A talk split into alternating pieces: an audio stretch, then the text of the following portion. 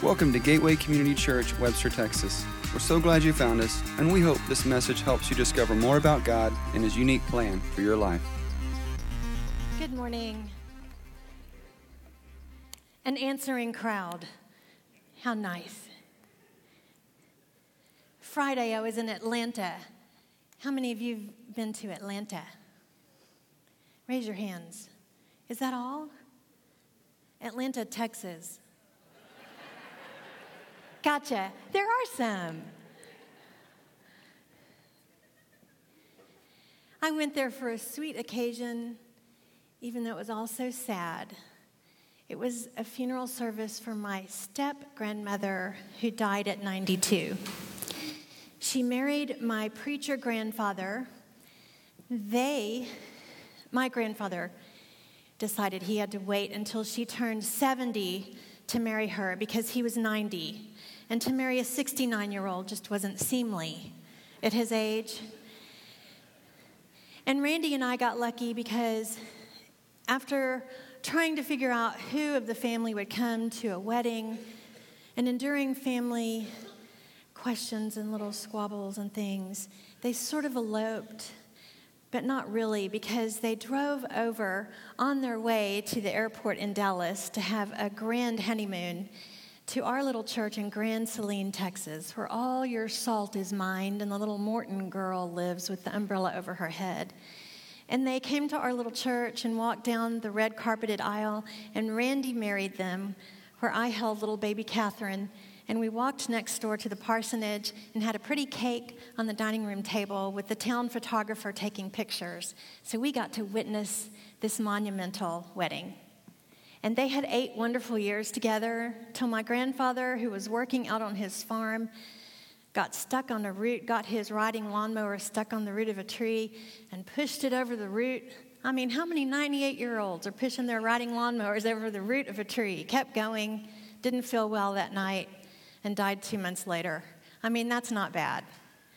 But in his heyday, he was pastoring in Houston and convinced the Texas conference to buy a piece of land near the Galleria, not as close as he wanted near the Galleria. He couldn't convince him to go as close as he wanted, but it became Westminster Methodist Church, and he was so he was such a bold, brazen kind of guy. He would roll down his window and lean out the car window, much to his kids' embarrassment, and just say, hey, fella, and start up a conversation. But while he was starting this church, he would knock on doors, go door to door, brought in 2,000 members, which meant he had to knock on hundreds and hundreds of doors. He served in World War I and World War II, and I think that had to add to his boldness in some way. Last week's episode of the HGTV show Fixer Upper showed Chip and Joanna Gaines fixing up a house for a veteran, an Army veteran. Have you watched that show? Anybody here? Ha! Well, this book was one of my favorite Christmas presents. It's a New York Times bestseller. Thank you, Randy. This couple takes fairly modest homes and makes them really beautiful, just show places. They're known for being Baylor alums, which I am. We graduated almost in the same class, so I feel like I know them. yeah, almost the same. Um, Joanna is known for her love of shiplap. You might have a T-shirt that says hashtag shiplap. Anybody know what that is? Siding that you might want her to come put in your house from old houses. Chip is known for his love of demo day, that first day when you go and tear down the house. And he's known for being hilarious, which he is. They're also faithful, practicing Christians. In November, BuzzFeed ran an article criticizing the Gaineses for a set of biblical beliefs preached by their pastor. Before they ran that article, they tried to question the Gaineses about these beliefs, just picking at them, trying to get something controversial out of them. The Gaineses wouldn't respond. They knew what was going on, they knew it was non productive, They were trying to get something controversial going, so they didn't answer. So the best that BuzzFeed could do was dig up some old writings or sermons of their pastor and write something negative based on that. The Gaineses refused to respond to the article, too, except in the following two ways. One, they encouraged people to be gracious in their response to the author of the negative article. And second, on Twitter, Chip wrote this. He wrote, Be on your guard, stand firm in the faith, be courageous, be strong, do everything in love. I've been thinking a lot lately, if you count the last few decades as lately, about what it takes to be courageous in our faith. It's less and less in favor to be a Christian in today's world. Political correctness is king. Anybody notice that? We Christians are quickly and easily, almost gleefully labeled bullies, haters, bigots. As a result, do we find ourselves shrinking back, a little embarrassed, compromising our lifestyles a little more and more? going with the flow, laughing at jokes that aren't all that funny, afraid to speak up when it matters, maybe without even realizing it. We'd like to be popular. I want to fit in. We're all given a natural desire by God to belong. He did that on purpose so that we would seek Him out. But misplaced, that desire to belong leads us to groups that just bring us down and draw us away from Him. Oh, it's dangerous. It's dangerous. But used well, that desire to belong ties us closely to our good, healthy families and healthy peer groups, and most of all, to Him. Galatians 1:10 says, "Am I now trying to please people or God?" Joanna Gaines says, "Whether you're a, a stay-at-home mom raising beautiful babies, she didn't even say mom. She says whether you're staying at home raising beautiful babies or a CEO of a multi-million dollar company, let God speak into your life let his father heart come and say, This is what I have for you. That's key. Not believing the lies, but fixing your eyes on Jesus and walking into the truth. Is political correctness causing us to shrink back so that we're teaching and correcting our children less and less? Are we trying to look hip and with it for their sakes because we're blending in? Psalm 78 4 says, We will not hide these truths from our children. I like to think that I'm like my grandfather, just bold, just leaning out the car window. Hey, friend, creating a relationship that will later help me share how the love of Jesus makes a big difference, all the difference in my life. Or that I would be so courageous that if the call on my life was to do something like start a church, I would knock on door after door after door. Or even if faced with a life threatening circumstance, I wouldn't waver, but would stand tall for the truth. I like to think that I would have that courage. What is courage? Courage is the choice and the willingness to confront agony, pain, danger, uncertainty, intimidation. Interestingly, it implies having fear, but confronting it. Don't we think of courage, someone with courage, as Braveheart, the man on the horse leading everyone into battle who was already unafraid? That's not true. We can't discount courage from our own lives. The person who has courage was just like you and me, afraid, but decided to do it anyway. And I um, got myself into big trouble with this message because over and over in my mind, the song has been playing that I listened to that moved me. One of many, I'm sure, but the only one I can think of that just kept moving me thinking of this that I listened to as a young teenager on something called a record player in my parents' den on something called a console, big brown wooden thing that was sitting on something called shag carpet that used to be white. And I would lay there, and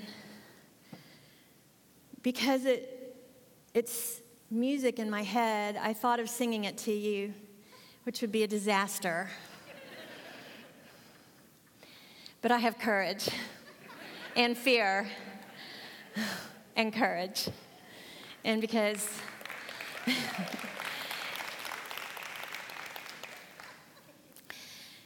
to dream the impossible dream, to fight the unbeatable foe. Let's go down a little bit. to bear with unbearable sorrow, to run where the brave dare not go. There we go. And then, so there's courage, and then there's moral courage. Because courage, I guess, can apply to whatever you're afraid of and doing it anyway. But what good is that? Anybody can do anything they're afraid of and say, There, I did it. Isn't that great? But if it's not for something that's right, if it's not for God's truth, then it's wasted. So, moral courage is doing what you're afraid to do, but for what is right, what is needed. So, here we go again. This is my quest to follow that star, no matter how hopeless, no matter how far, to fight for the right without question or pause, to be willing to march into hell for that heavenly cause. And this is where it really got me. How far would I be willing to go? How much would I be willing to give up for what was needed? Would I march into hell for a heavenly cause? I hoped so. I want to be courageous, but I'm terrified of being apathetic. What is apathy? Apathy is indifference, lack of concern. I think first and foremost that the fight for truth is the fight against our own will. It's the fight against our own apathy, the fight against our own indifference, our own lack of concern. It's the fight against the enemy's lies, the lie that whatever is in front of you right now doesn't really matter, or it's not that big a deal, or you can take care of it later, or it's someone else's problem. Have you ever had the intense urge to sleep? How about a college lecture class? And you try and you try and you brought toothpicks for your eyelids and nothing is working. And you would give your right arm to be in your bedroom right then? What about during a sermon? Be honest, but not right now. what about when you're driving? College driving, driving home. Remember the disciples in the Garden of Gethsemane? Remember how Jesus was, he knew what was happening and he had sort of been telling him and they didn't understand and he knew they didn't understand. But he, he took all of his disciples with him and he left most of them sort of in the outer area. But he took his best friends, Peter and James and John, into the inner area and he kind of left them there under a tree. And then he was going to go further and pray by himself. And the Bible says some really. Um, I mean, some really impactful things. Listen to these words. It says that Jesus was deeply troubled and distressed. Where else do you read that about Jesus? That he's deeply troubled and distressed. You had to be able to see that on his face. And then he actually said to Peter, James, and John, he said, My soul is crushed with grief to the point of death. I would think they would see that in his face, they would hear those words, and they would just, you know, be stricken by all that. And he asked them at that point to stay there and keep watch with him. So they sat under that tree, and um, what do you think? What did they do? they fell asleep.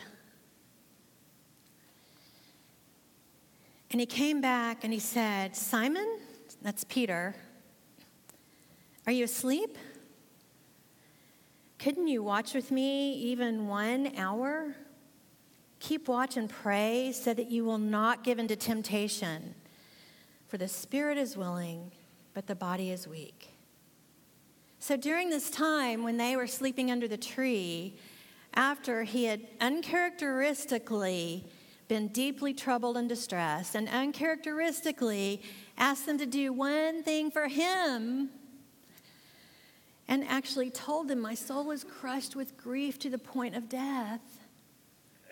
And they had fallen asleep. What Jesus had been doing was thrown himself over a rock in the garden and been praying to God so desperately with sweat drops that were like drops of blood and said, God, I'm so scared of what's about to happen. I'm filled with fear. He said, If there's any other way that you can do what has to be done here, can you please do something else? Can you please take this cup from me? However, not my will, but your will be done. That's what Jesus was doing while they were taking a nice, restful nap under the tree. And he came back you know, all shaken with what's about to happen and hopeful that his friends were on his side and praying for him, keeping watch because he knew people were going to come, maybe come and get him. And they were asleep. How disappointing. They were asleep. So he came back and he said, What? You're asleep? And he said, uh, and, and they just couldn't keep their eyes open when he came back that one time, and they just didn't know what to say. So he came back the second time. They didn't know what to say. He came back a third time. And the third time, he said, Well, go ahead and sleep. Oh my gosh. If that was me, which, okay, I'm just going to say it is, it's me. I'm asleep at the wheel with Jesus. I know I am. We miss the urgency of the moment. And I, you know, I barely, barely get the reality of God. I get a tip, tip, tip, tip little meaning of what God wants to show me about everything. I know that. I know I'm, I just barely get Him. I barely get His love. I barely get the reality of Him. I barely get the bigness of Him.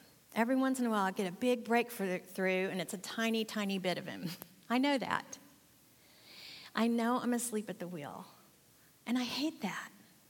I want to be courageous. I want to be leading the charge. But let me take a nap first. I don't want him to come back the third time and say, Oh, just go ahead and sleep. And then he said to them, Go ahead and sleep. He said, Have your rest. And then he said, But no, the time has come. Because in the distance he saw Judas leading the soldiers in to come and get him and take him to trial. He said, The Son of Man is betrayed into the hands of sinners. And then you know what happened? Peter jumped up, he pulled out his sword, he cut off the ear of a soldier. Now that's a lot like us, isn't it? We go, we're either making the mistake of dozing off or we're jumping up in some passionate mistake. One extreme or the other. And Jesus said, No, Peter, that's not going to help. And he put the ear back on the man.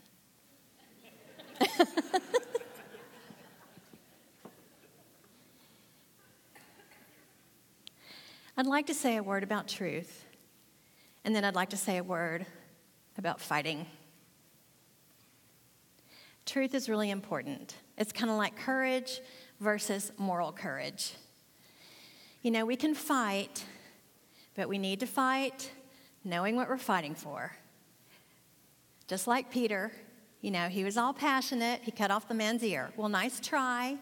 I know you, you wanted to do something good.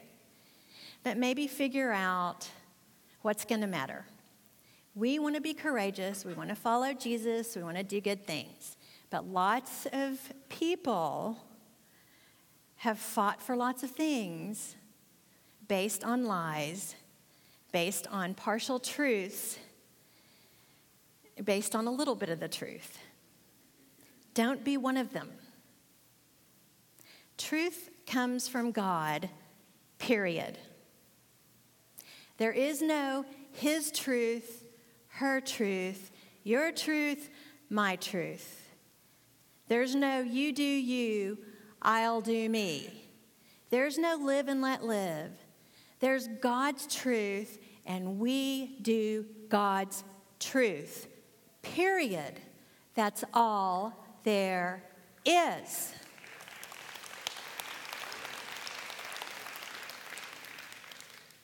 We want to compromise and make everybody happy. I understand that. We are not mean people if we don't agree to that, okay? And we don't have to act mean, but let me just say don't be deceived within yourself. Do not let your children be deceived. Do not let other people think you are deceived. God created everything. No one else created some other truth that's sitting out there for you to agree to. You are not being mean if you don't agree to some other truth that does not exist. And that's it. So, we are going to do a series called Believe. In it, we're going to look at 10 core truths of the Christian faith. It will help me and it will help you to get on track and back on track with 10 of the essentials coming straight from Jesus, who happened to come straight from God, who happened to create all the truths that there are.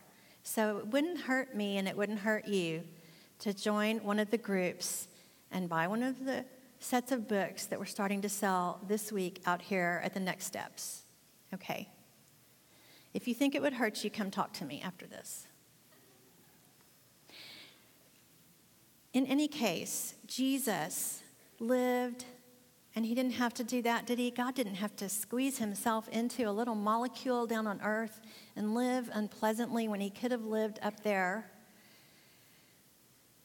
and walk dusty roads and die a horrific death and be rejected for the most part all of his life down here to come down here and tell us over and over, and he does say it over and over in the Bible. Look up truth on BibleGateway.com, and you'll see over and over Jesus says, I tell you the truth, da da da da da. I tell you the truth, da da da da da. Or if you have an older version, Verily, verily, I say unto you, verily, verily, I say unto you. He wants to make sure we know I am telling you the truth over and over and over.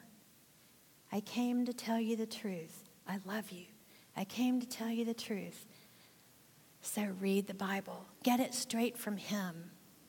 And then be here with other Christians and be surrounded by people who are seeking the real truth, not some contorted, twisted version that somebody else decided was the truth. Get it from Him. Paul in Colossians says you must continue to believe the truth and stand firmly in it. Do not drift away. Then let's talk about the fight. We're going to talk about that the rest of the time. First, we're going to define the word martyr. A martyr, M A R T Y R, is someone who suffers persecution and death for their beliefs. It sounds like the definition of courage, doesn't it? It was common in the days when the church was being established all of the apostles died as martyrs. And recently, just last month, Pope Francis said something very surprising. We think of martyrs as being someone in history a long time ago. But he said, the church has more martyrs today than the early church had. Did you know that? So I'm going to show you a map. Why do you think there are more martyrs today than the early church had? I think it's because the world hates Christians for some reason. It hates them because it hated Jesus. He brought the light of God, and the world prefers darkness because darkness hides the world's wicked works. This world map comes from Voice of the Martyrs. I don't know if you can tell what's red and what's orange. I know you cannot tell what is white. There's a lot of the world up there that's white, or light pink over here you can see. It looks like. All the red is restricted and hostile to religion. 80% of what's restricted, of what's persecuted, is Christian in the world. That's according to Open Doors, which is a monitoring organization. Another monitoring organization that doesn't have a religious affiliation told us that. Um, Open Doors actually said that 100 million Christians are persecuted annually. Let me tell you a couple of stories. In Pakistan, Asia Bibi is a young Christian mother of five. She's been on death row for more than six years on a charge of blasphemy against Muhammad. What she did is, after work one day, she offered a cup of water to two Islamic co workers. They told her they couldn't take it because it was unclean because she's a Christian. They, told, they actually demanded that she convert to, is, uh, to Muslim, to Islam. And she said, No, I won't. I'm Christian and I believe in Jesus. So she was arrested as having blasphemed Muhammad and she is still sitting on death row waiting for trial.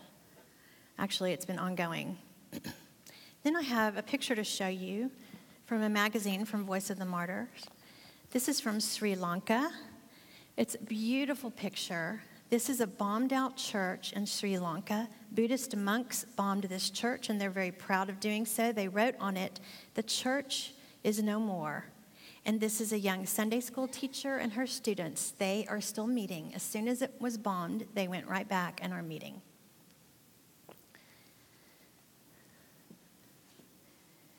The precedent for martyrdom was set in the Bible. The first Christian martyr was Stephen. He was killed in Acts 7, and Paul stood by and witnessed, and he was glad about it. Big wave of persecution started after that. And today I want to look at some martyrdom in Daniel. But as we do, I want to realize, want us to realize that this persecution and martyrdom doesn't just apply to what you saw on the map there across the world from us. It's interesting because I wouldn't think of us as being persecuted here in America unless it was said by someone like this man from the Middle East a man who lives in the midst of persecution, a man who operates a house church out of his own home. That means it's a secret church. He's in danger just by operating this house church. And he talks about persecution in America.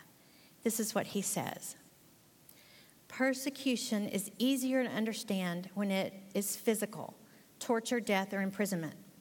He says American persecution is like an advanced stage of cancer. It eats away at you, yet you cannot feel it. This is the worst kind of persecution. The person who wrote the article that includes that quote said, Today, cultural disdain toward Christianity is increasingly palpable. He talks about it in schools and in medical facilities where people want to have the ability to make faith based decisions and have a faith based atmosphere. And it is not allowed. He says, Rarely does a nation move from freedom to suppression overnight. So I'd like to say that you and I don't need to think of ourselves as victims. We are not victims, but we are realists, and we need to be realists. It's time for us to be strong. It's time to protect the church and to be grateful for it and not take it for granted. It's time to protect the, ba- the Bible, to be grateful for it and not take it for granted. The people in those red areas, and most of them in the orange areas, cannot have a Bible. And if they do, they may give their lives up for it. It's time to protect our freedoms and God's truth and to be sure and pass it down in its entirety to our children. That's what Shadrach, Meshach, and Abednego stood for in Daniel chapter 3. They were living in a foreign land because they couldn't live in their native land in Israel anymore. Because their people had drifted so far away from God, they had become weak, and other countries had come in and taken over. So they lived and were ruled over by King Nebuchadnezzar, who built a giant golden statue of himself and decided everyone had to bow down and worship his statue. And Shadrach, Meshach, and Abednego were good, God worshiping Jews, and they refused to do so. And so, in this actually very funny story, King Nebuchadnezzar just becomes hopping mad because they won't do it. He reminds me of the emperor who has no clothes because everybody can see how ridiculous he is, but they're all kowtowing to him. So he brings them in, and he's so mad, he says, uh, You have to bow down to my statue. And here's their reply They say, Oh, Nebuchadnezzar, we do not need to defend ourselves before you. If we are thrown into the blazing furnace, the God whom we serve is able to save us. He will rescue us from your power, your majesty. But even if he doesn't, and this is so important, we want to make it clear to you, your majesty, that we will never serve your gods or worship the gold statue you set up, even if he doesn't. Oh, he threw a, he was in a rage. And he said, Make that fire seven times hotter than it already is. And he got the strongest soldiers to throw them in. And the fire was so hot that it killed those soldiers just by throwing them in. But Shadrach, Meshach, and Abednego were fine. They weren't burned up. And a fourth person joined them, and it intrigued Nebuchadnezzar. And he looked in there and he said, Who's that fourth person? Didn't we just throw three in? And he said, Bring them out. So they came out, and uh, it had been an angel in there to protect them. And the three men were unharmed. They weren't burned up. Nothing was burned up except the ropes that tied their hands together. And Nebuchadnezzar all of a sudden was all in favor of him, and he said, Praise your God. He sent his angel to rescue you because you trusted him and you defied my command and were willing to die instead of worship any other God. And he said, So I make a decree that everybody bows down to your God. All of a sudden, he's on their side. That was no big deal. He was just adding the Lord God to the long list of gods they were all going to worship. He even promoted Shadrach, Meshach, and Abednego. So they were very lucky. I'm not promising you and I would get promoted if we stood up for the truth. But you notice they were willing to live or die to be thrown in the furnace and to stand up for the truth. Jesus, of course, was the same way. It wasn't easy for him in the garden. He threw himself over the rock. He could have just said when he was arrested one word and avoided all the pain of the cross. It would have taken nothing for him to avoid what he went through. Caiaphas, the high priest, first asked him, Are you the Messiah? And Jesus said, I am. Pilate, the Roman governor, said, Are you the king of the Jews? He didn't really want to hurt him. And Jesus said, You have said it. And they put him on the cross. And then Jesus said, Father, forgive them, for they know not what they do. He never compromised the truth in anything he said or in the way that he lived. He was unpopular, it was dangerous for him, but he never stopped loving everyone around him. Truth and grace came to a perfect union in Christ. Grace alone is what people would have us offer them as Christians because it makes them feel comfortable. But it's too cheap and it's not good for anyone. God doesn't give us grace alone because there's no good in it. It just twists us all up we ruin ourselves. We destroy ourselves when there's nothing but grace. Truth alone is just legalistic, and there's no love in it. Truth and grace is the perfect, healthiest, most beautiful combination. And it's what we strive for in the perfect imitation of Christ.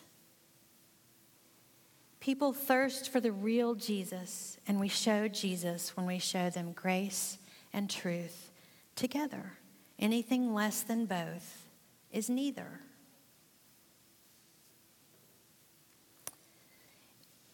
Jesus to me is this last stanza of the impossible dream, which I'm gonna, I am gonna do the last bit.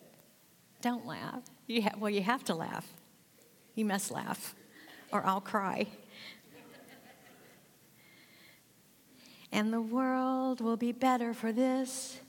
That one man, scorned and covered with scars, still strove with his last ounce of courage. On January 2nd, Chip Gaines wrote a blog. He wrote, Disagreement is not the same thing as hate. Don't believe that lie. He also said, This living out loud thing is not for the faint of heart. Jo and I don't want to hide. We want to live brave and bold lives, and we wish that same thing for you as well. To learn more about us, visit www.gateway-community.org. Welcome to your journey.